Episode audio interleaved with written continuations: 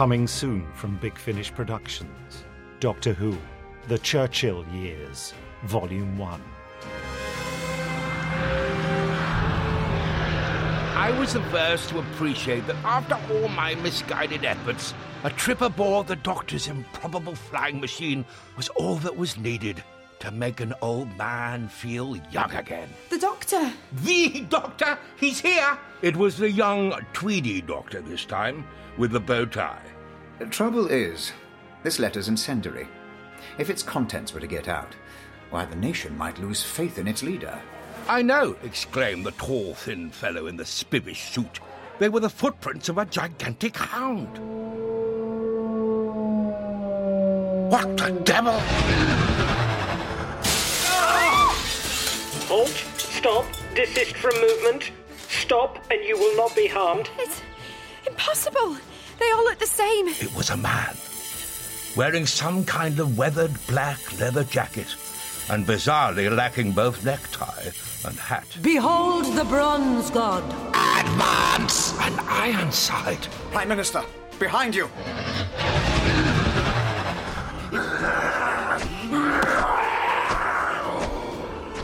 The creature flew at the doctor at great speed. Julius Caesar invading ancient Britain. it sounds ideal to me, Doctor. We are about to engage the enemy.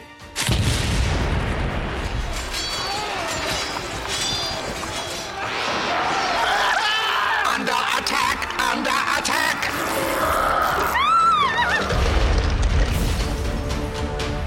Big Finish. We love stories.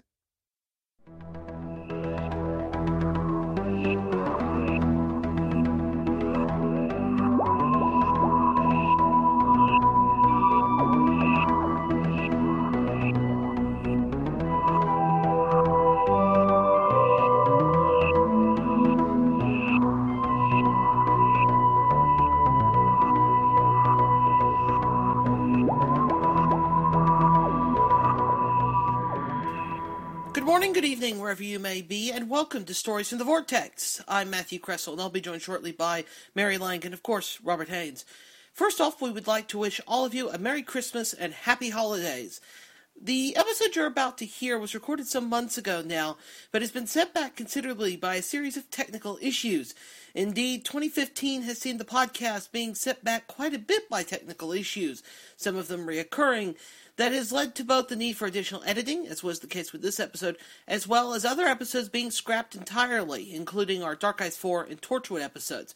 Rest assured, though, that we are working to resolve these issues, and we hope to get the podcast back on a more regular output in the new year. So, in the meantime, and with apologies both for the delay and possible sound quality issues, here's the episode we recorded some months ago, looking at the fate of Krelos and Return to Telos. We pick up with a look at the fourth season of the Fourth Doctor Adventures. Well, I think that um, since the Philip Hinchcliffe's um, box set was done, Tom Baker and the crew have kind of captured that that sense of the time period that uh, that the Baker's Doctor um, was done in. Because with the Philip Hinchcliffe set, they they managed to capture it so well, and so then they're they're Yes. along with that with this. And I'm telling you, when I when I listened to the very first story, the Exxilons um, in this group, I, I was really taken back to that time period. The, the sound, the um, the music, the way they were Ah. to each other, it it just brought that whole era back for me. Um, and I think that they do a wonderful job throughout this series of uh, eight stories of maintaining that era. Wouldn't you agree, Robert? Totally. Uh, you know, bringing up the music, I, I was just struck listening to the novel adaptations. It's just they've got that real Dudley Simpson kind of feel to it, and Uh-huh. you know, bring on to all these Fourth Doctor series, it's just got that atmosphere. And I think Tom Baker and Louise uh, have really just gelled uh, together as to, and even you, know, you can see character development with um, Louise in, in the way that she uh, understands things that she's learned.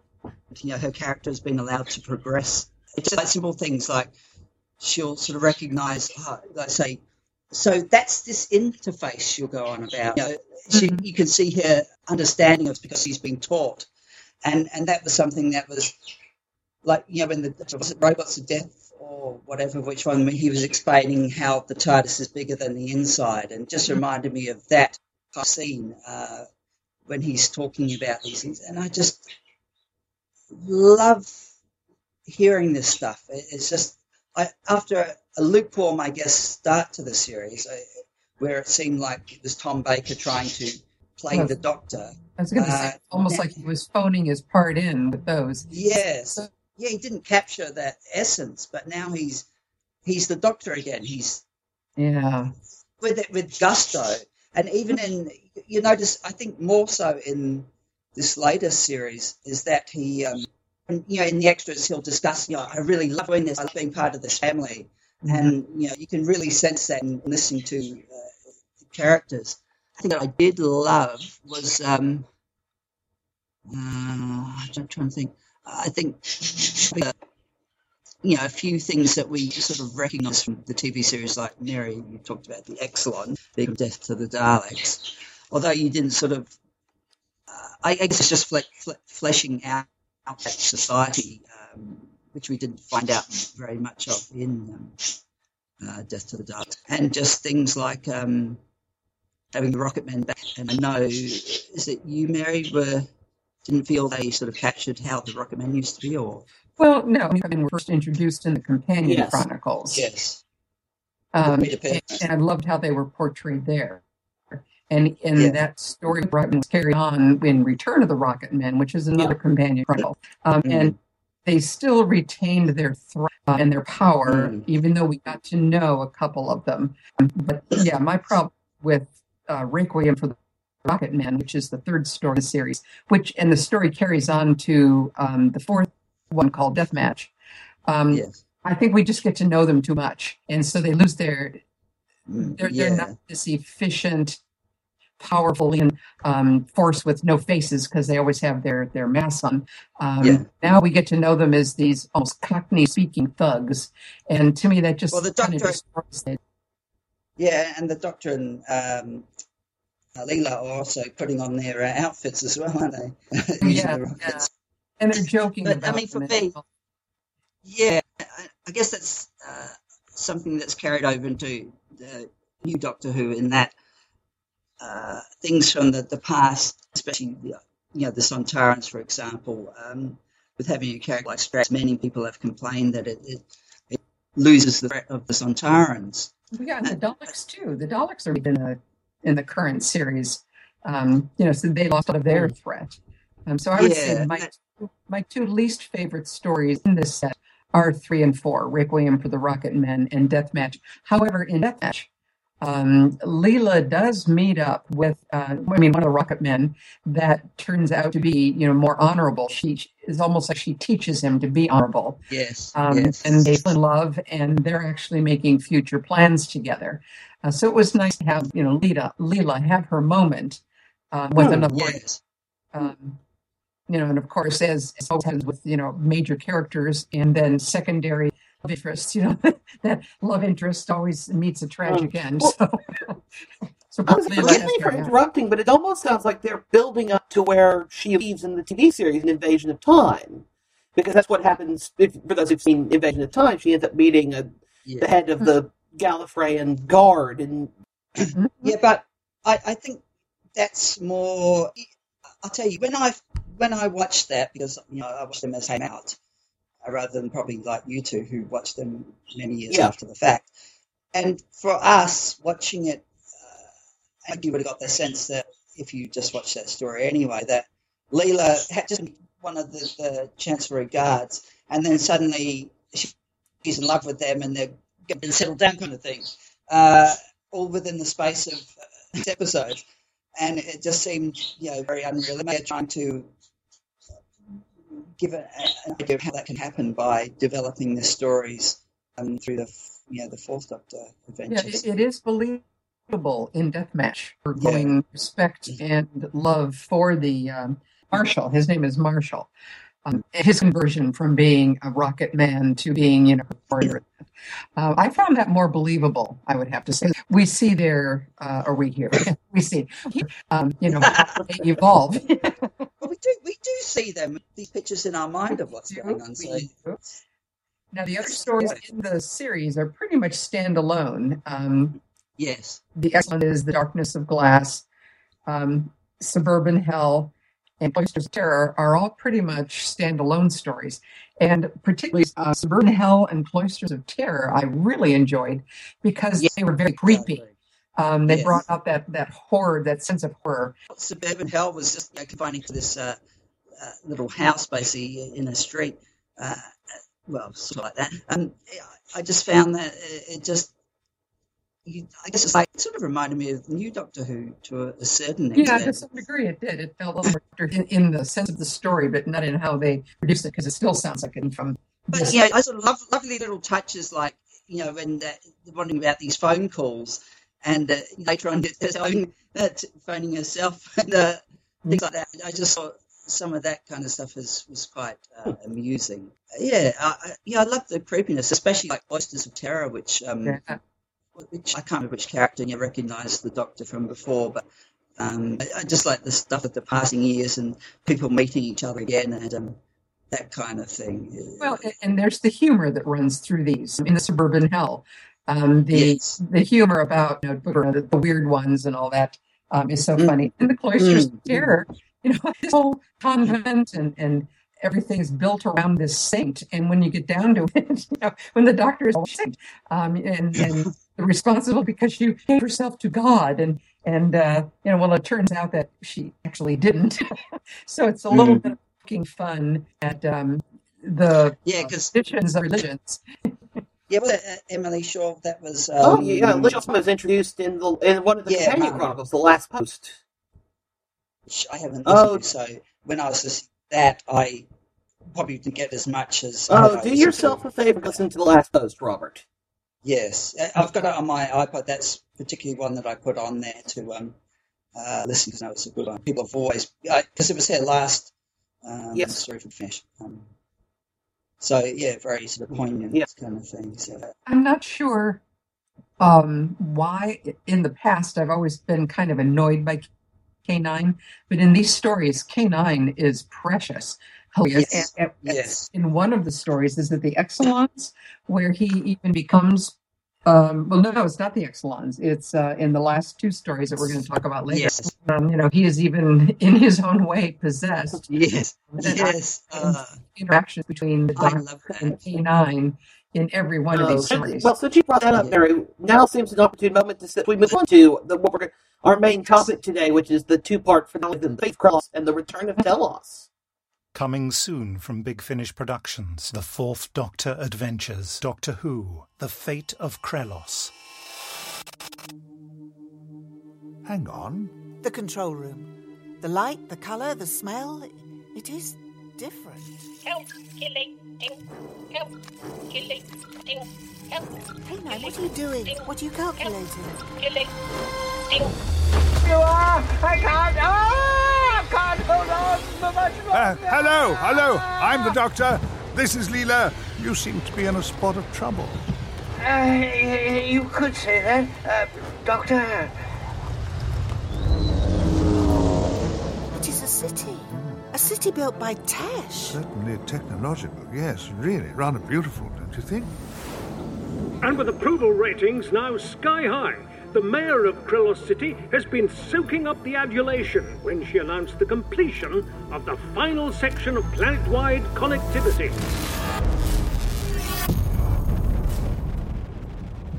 Look, Doctor. That beautiful city destroyed. Yes. Torn out, ripped apart, utterly destroyed. Master, master, danger. K9, what is the matter? Yes, what is it? What was that? Let's not stop to find out. it is the end of all that we love. A world torn out, ripped apart. Big Finish. We love stories.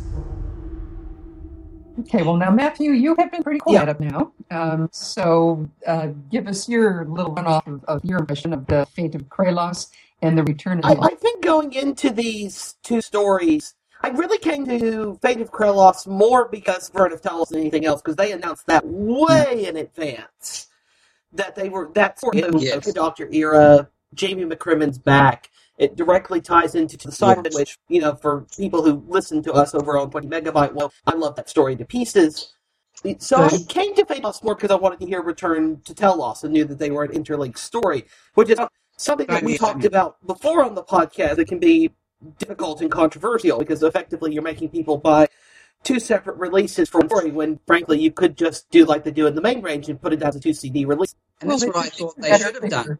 Yeah, they did that earlier in this same group. Like I said, the Requiem for the Rocket Man Yes, and Match Yeah. really And they had done that before with previous seasons as well. There's um, Trail of the White Worm and the Oseidon Adventure from the first season, for example. well, yeah, and the um, what is it? The the line. Oh yeah, the Sands of Life War against the Laan, and then yeah, it's, it's the same situation. It, it's difficult to judge these stories separately because they're part of a whole. Because frankly, and I feel this, Fate of Krelos bored me to tears the first time I listened to it. It hmm. was it, it's Yeah. slow. I mean, not much happens well, though. Nick it? Briggs talks about in the CD extras that the whole point of when he started writing the story was the notion that people always come up with like, don't the Doctor and, com- and Companion X ever end up, you know, going off and having a vacation somewhere and having a nice day, and Yes, pointing out that you know it wouldn't really be an interesting story if that was the case. Well, guess what? You were absolutely positively correct.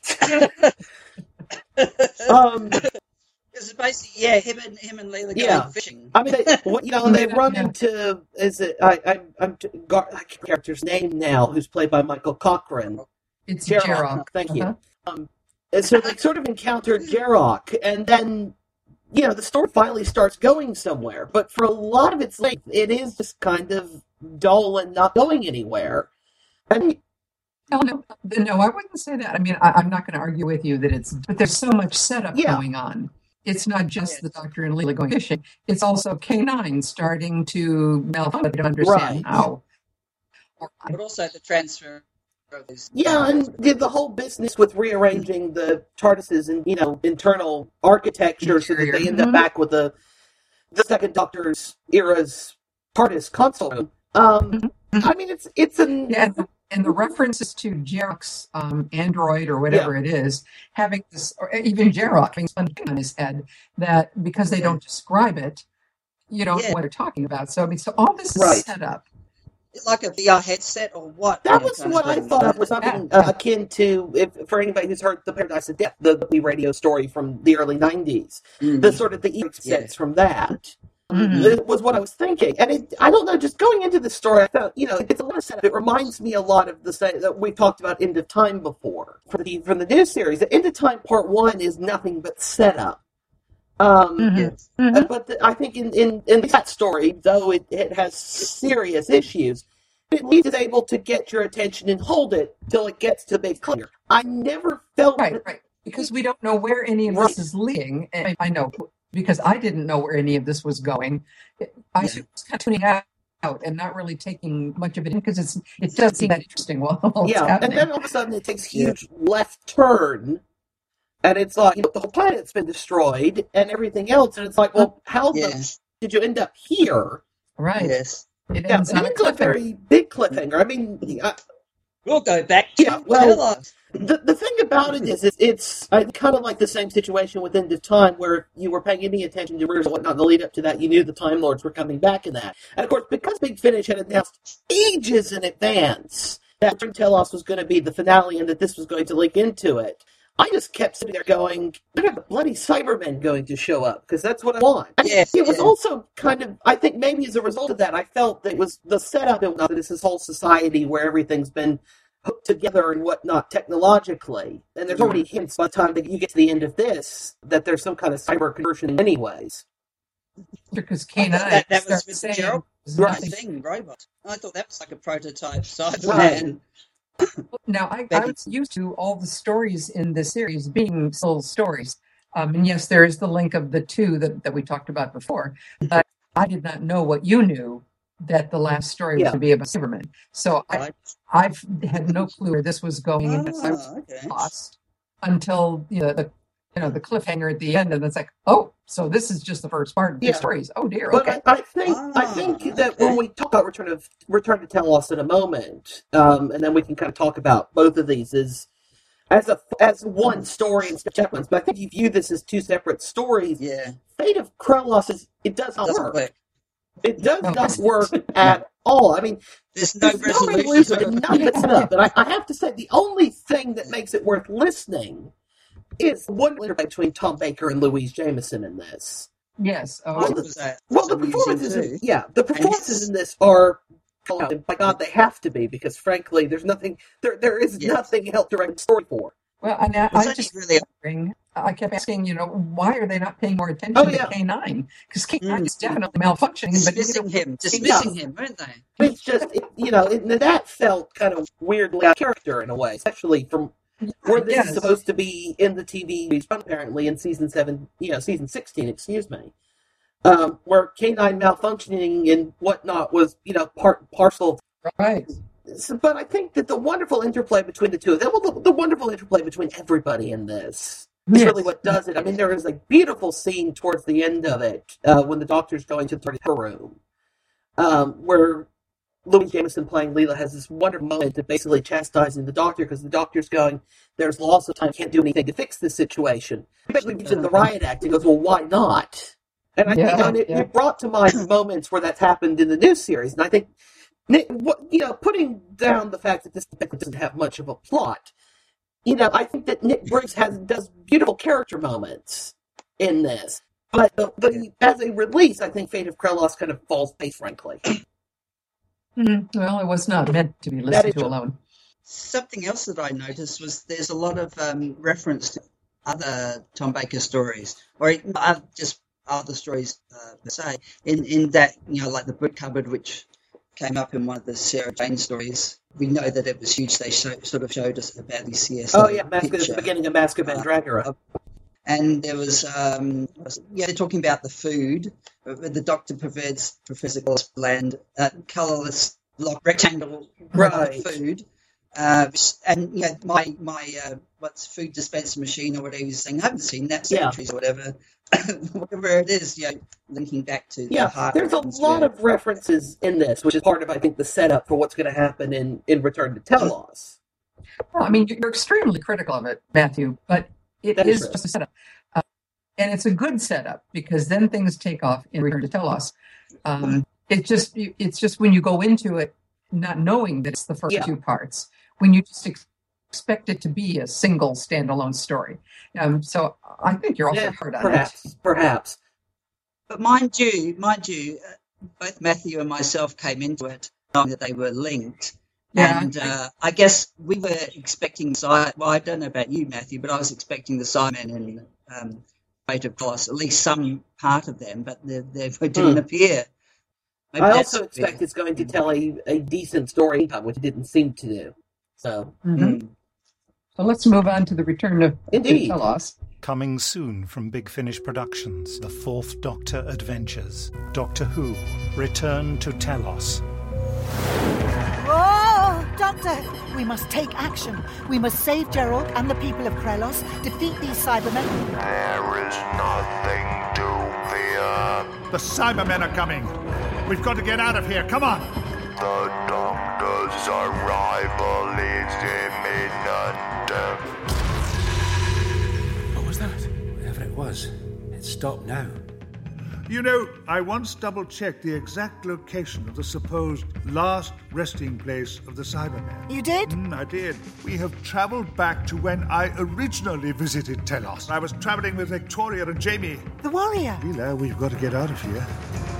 Once construction of our new cyber army is complete, the Doctor's ingenuity will make that army invincible. Big Finish. We love stories. no, this, I think the story definitely picks up in Return to Telos. And as I said at the top of this, this was what I was looking forward to hearing. And Yes, to same. some extent, it lived up to the expectations I had. I think, kind of to some extent, had a problem with the fact that it also had to kind of. I mean, we, Robert, you mentioned that uh, Theta Krelos has no resolution to it. And they basically spend the first half of Return to Telos trying to resolve the fate of. I know the, the events Yeah. of the first. Well, what happened? The, the, yeah, happened to the uh, Right. And then they go, well, you know, and literally, Baker has a moment where he goes, you know what? We're going to have to return to Telos. And it's kind of like, you could have done that 20 odd minutes ago, Tom. But, You know, coming into this, I, I did scratch my head a bit and go, okay, I've seen Tomb of the Cybermen. How in the world are they going to squeeze the fourth Doctor into that story without causing all kinds of temporal complications? Well, the answer to that question is Do you think they managed it? well, they do it with a whole bunch of temporal complications, which ends up being part of my part of my issue with this story. You're not going to mention the in the back, Oh right? Lord! Uh, well, uh, more like the chasm in the back in the case of this. Chasm in the back, yes. And it was just kind of like, well, that's a neat idea. I mean, to be fair, you know, Nick brings it upon ideas he created. You remember Mary for the Cyberman audio series, which they ended up returning to Telos there. So it makes sense. He's exploring the same idea here to some extent. The the, the thing about it is, is it, it's a story in its own right, which is convoluted. And I know. I think it's too too too much I going think it on. is too much going on. Even as a technically one story told across two separate releases, it feels like there's a lot going on. The the temporal mechanics and whatnot of this with heavy scratch head points because it's like, okay, when is the cyber controller and cyber planner? at? Clearly, they're not there when Tomb of the Cybermen taking place. They're from some point in the future, apparently. But for some reason, they're Yeah, but this is not Yeah. a timeline, as it turns yeah, out. which is something. I was going to bring up later, which bugs me because it basically negates the entirety of two CDs worth of story because it's because of the way it's resolved. Basically, yeah. Re- reset Yeah, again, isn't it? I mean, it, it mm-hmm. feels like they were sitting, Briggs and John Dorney, the script editor, were sitting around in their offices at Big Finish. Presumably, they have offices, and we're kind of going. Wouldn't it be great if we could figure out a way of tying Tom Baker's Doctor back to Patrick Troughton's Doctor? And they went, you know what? Tomb of the Cybermen would be a great place to do it, and we'll create this big story which will cause them to be back at the time The thing about it is, is that except for the fact that they do the whole business of the TARDIS architecture stuff in Fate of Krelos to set up why they have to go back to this particular point in the timeline, it really didn't make any sense whatsoever. It is, I mean, it feels there's a there's a term I, I hate using called think, which is sort of the notion that you just throw gratuitous references in Yeah, because you can. And, and Return to Telos felt like that because it's like they, to Nick Briggs' credit, he found the perfect moment in Tomb of the Cybermen to insert all of this going on. Yes. Just when they're investigating and Jamie, um, Peter Hayden. Indeed, and you know, and yeah, and well, you know, cr- credit to Frazer who actually gets to play Patrick Trout, Patrick Troughton's Doctor properly in a full cast audio drama uh, for a change instead of in one of the companion chronicles. And I think he did a pretty good job of it. I mean, it's not Troughton, but you know, his his Troughton impersonation Near enough, is near it? enough, and it's you. You have no doubt I, it's I his thought Doctor. he so. was more successful when he's doing the he's being attacked by the Cybermen. You know when they were using their um, Yeah. thing. much. I think he does very good there, and it actually it's great to hear it. Um, sort of a wonderful moment. The problem with it is, is that if you're going to do that kind of moment, you really need a good story reason for doing it. I don't feel like Return to Telos had a good story reason for doing it. It's I mean, what you got time traveling Cybermen who, for reasons I don't quite understand, having listened to twice, decide that kidnapping the second Doctor, almost killing him, really is a good idea. I know because and and that and the particle ending up on the TARDIS because etc. So the Doctor will be travelling around with it to activate the nanoparticles when they go to Krelos, which um, gets transferred to the robot, Gerald's robot, and then Yeah. starts off, uh, you know, etc. You know, it negates all of that and just doesn't make a I mean, lot of sense. the whole what? Yeah, the Cybermen are logical, aren't they? Surely they can think back. Well, if you don't, they would have had to have known ab- about their particles uh, from Krelos, wouldn't? You would think. I mean, the, the, to be fair, if you look back at the classic series, some of the Cybermen's plans had absolutely no logic to them whatsoever. I know. I know. Um, and I guess Nick Briggs is following in that tradition. But the thing is just one big, giant time travel paradox. And I don't think it quite works. And I think as separate releases, I don't think that either Fate of Krelos or Return to Telos quite work. As I said our of Telos is a bit on the dull side and is nothing but setup. And Return to Telos spends half of its length trying to resolve the events from the earlier release and then has to cram its entire story into, I think, 25 minutes. And it does, I think it tries, it's like Resurrection of the Daleks from the Fifth Doctor era. It tries to do too much. But if you do follow, if you follow all the threads, they do link up properly. It's just that there's, I think there's just, and as we mentioned, that the plot doesn't Yeah. make sense. So Well, mm-hmm. it's, I think it's a story that's more interested in nostalgia and, hey, wouldn't it be Yes, cool if yeah. you put the Fourth Doctor together somehow with Jamie McCrimmon and the Cybermen and this cl- story from the classic era? But it, I think the, the biggest issue I have with it is the fact that, as you say, Robert, it they end up pushing a giant reset button at the end of it, and nothing irks me more as a as a struggling writer than the idea of the reset button. At the end of it's like, well, we just do this, and the events of it will never happen. And it's just kind of like, why in the world did I just spend the last seventy minutes of my life, or well, I guess it's two CDs, so it's the better part of two hours of my life, listening to this. Mm-hmm. I just know that when I listened to uh, The Fate of Krelos, that I found it dull and uh, my mind drifted a lot because I thought it was a single story. And then when I listened to The Return to I was lost, completely lost. I had no clue what was going on. So I thought, okay, these are linked stories. I need, you know, like reset my own brain and listen to them both mm-hmm. again. So the second time through The Fate of Krelos, now I realized all the things that they were doing that Yeah. were setups. I was more focused mm-hmm. because I knew I knew the end. So I was more focused on the things that were that were building up that lead to that. Um, So Yeah. then I was not that disappointed in the return to Telos because I thought that it, it it told a decent story. But then I felt, uh, and this may be what makes you know you go crazy, Matthew. I just felt that the scenes of the second Doctor and Jamie were just Yes. crammed in there. No yeah, purpose. they are. They ha- they're having their own little scenes, um, while the fourth Doctor and Leela are having their scenes. And I think Mm. that's what led to some of my confusion when I listened to it the first time. Second time, it's like, okay, I understand now what's going on, but I don't Yeah. understand Yeah, why that they're doing continues to be my thing, having heard both of these twice now. Um, and I think, you know, in the second listening, I like going back to any new series two-parter, for example, and watching them as a whole instead of two separate episodes. Yeah. You can follow Mm-hmm. the threads and you can see where everything's kind of going, and like, oh, okay, that touches, and especially true of the Moffat era two-parters. I feel.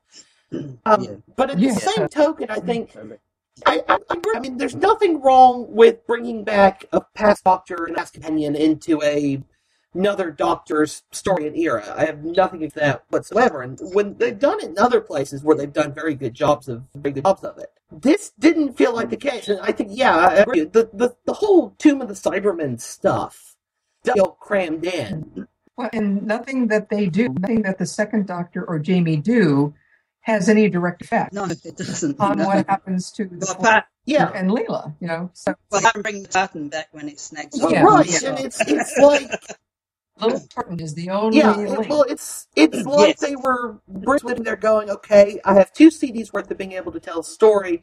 I'm only going to be able to get Frazer into the second one. How do I set this up? And then comes up with, as you say, Mary, it's frankly ridiculous. Mm-hmm. Yeah, it's really Necessary. unnecessary. And I think it wouldn't irk quite so much if they didn't hit the big giant, as I said, the big giant reset button at the end of it. Yeah, that, and yes. that drives me crazy as well. I mean, the thing is, is that this is a for me a classic case of good actors giving good performances and some great stuff from Tom Baker and Louise Jameson, and they really really elevate what is, uh, frankly, a middling quality story. And good Yeah, and a good performance from Frazer Hines, both as he and as the second Doctor as well. Well, can you just something that I find a bit of a problem is Nick Briggs does three of the stories out of this eight, and he also does you know Diamond voices, and I'm not sure what he he may do other voices and others I don't know. But do you think sometimes he's he wants to do too much? And I think you know some something's got to give or something's going I, to. I mean, I do wonder. Yeah, I think mean, Briggs when he does great stuff, does great stuff. Dark, the first Dark Eye set, you know, that Yeah. first season of Cyberman, and you know, people rave about Dalek Empire, which I still have not gotten around to listening to. I really must.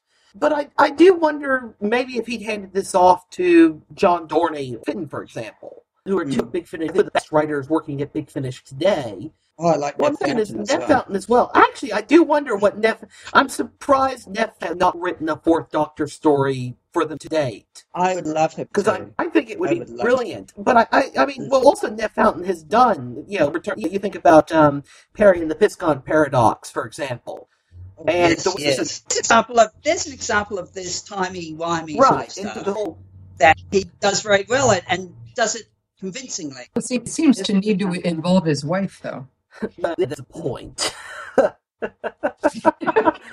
but I'm sure if Big Finish said, Nev, we'd like you to write a Fourth Doctor story, he would probably jump at it. I would imagine as big of a fan of that era as he is. But I, I just try to imagine what this story could have been in the hands of some. Nothing against, as I said, nothing against Nick Briggs as a writer, I think, but you know, he he does brilliant stuff, but he also like writes very traditional, middle of the road Doctor Who. I mean, Energy of the Daleks, very first season, for example. Yes. And yes. it feels like he was trying to do something clever.